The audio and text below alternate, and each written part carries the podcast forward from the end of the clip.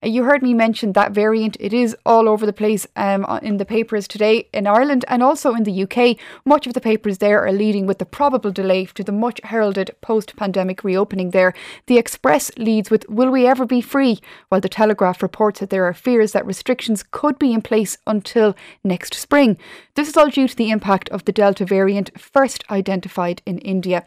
We're joined now by Enda Brady, Sky News correspondent. Enda, thanks a million for joining us this morning. I suppose the big question is what are the latest figures that we know of, I suppose, in terms of how prevalent the Delta variant is now across the UK? So they reckon it's accounting for about 90% of all new COVID cases across Britain. Yesterday we had, just to put it in terms, 7,738 new cases. That is up almost 2,000 in a week. In hospital yesterday across the UK, 1,089 people. That had been steadily going down day by day, week by week. It's actually up 153 on the same day last week. So 1,089 in hospital and 12 dead yesterday with COVID. So the Prime Minister has a very big decision to make tomorrow. He had heralded uh, June 21st as being the day that, you know, effectively the pandemic will be over, lifting of all social restrictions and life going back to normal. And tomorrow, if he follows his own mantra of data, not dates, he will have to postpone it, quite frankly.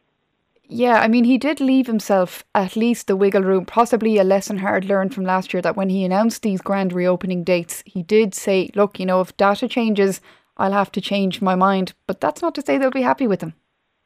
No, I think there's a, there's a core group in the Conservative Party who will be extremely upset if he announces a delay tomorrow.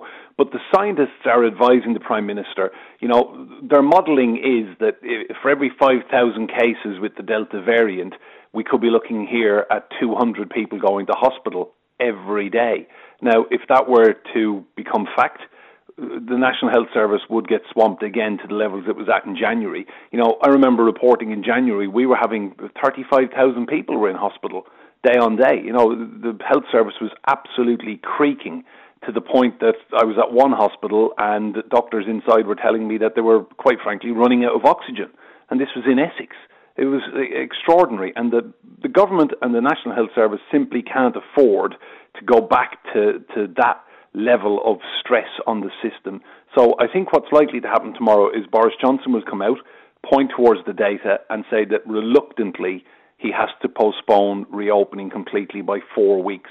Now, in the next four weeks, of course, you see, it will give more people the chance to get the second jab and hopefully get more protection uh, against the Delta variant. But it's it's something the Prime Minister will be absolutely loath to do. We know he hates lockdowns. Uh, that much has been clear, certainly from allegations made by his former right hand man, Dominic Cummings.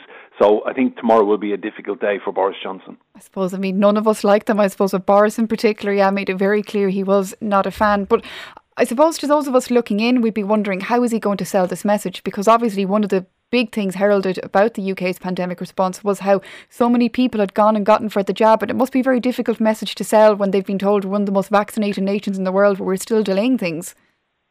Yes, and what's interesting as well is that more and more cases are popping up from people who have had two jabs. So, you know, vaccination, yes, it drives down the rate of infection, it drives down serious illness, and it drives down death, but it does not stop people from still contracting COVID. So, the vaccination program has been a huge success here. 75% of the adult population have now had at least one jab, and 58% have had both jabs and another four weeks would push those figures up even further. But it will be a difficult sell for the Prime Minister tomorrow, though I know it was one poll this morning saying 50% of the public agree with him and to, to go ahead with postponement by four weeks.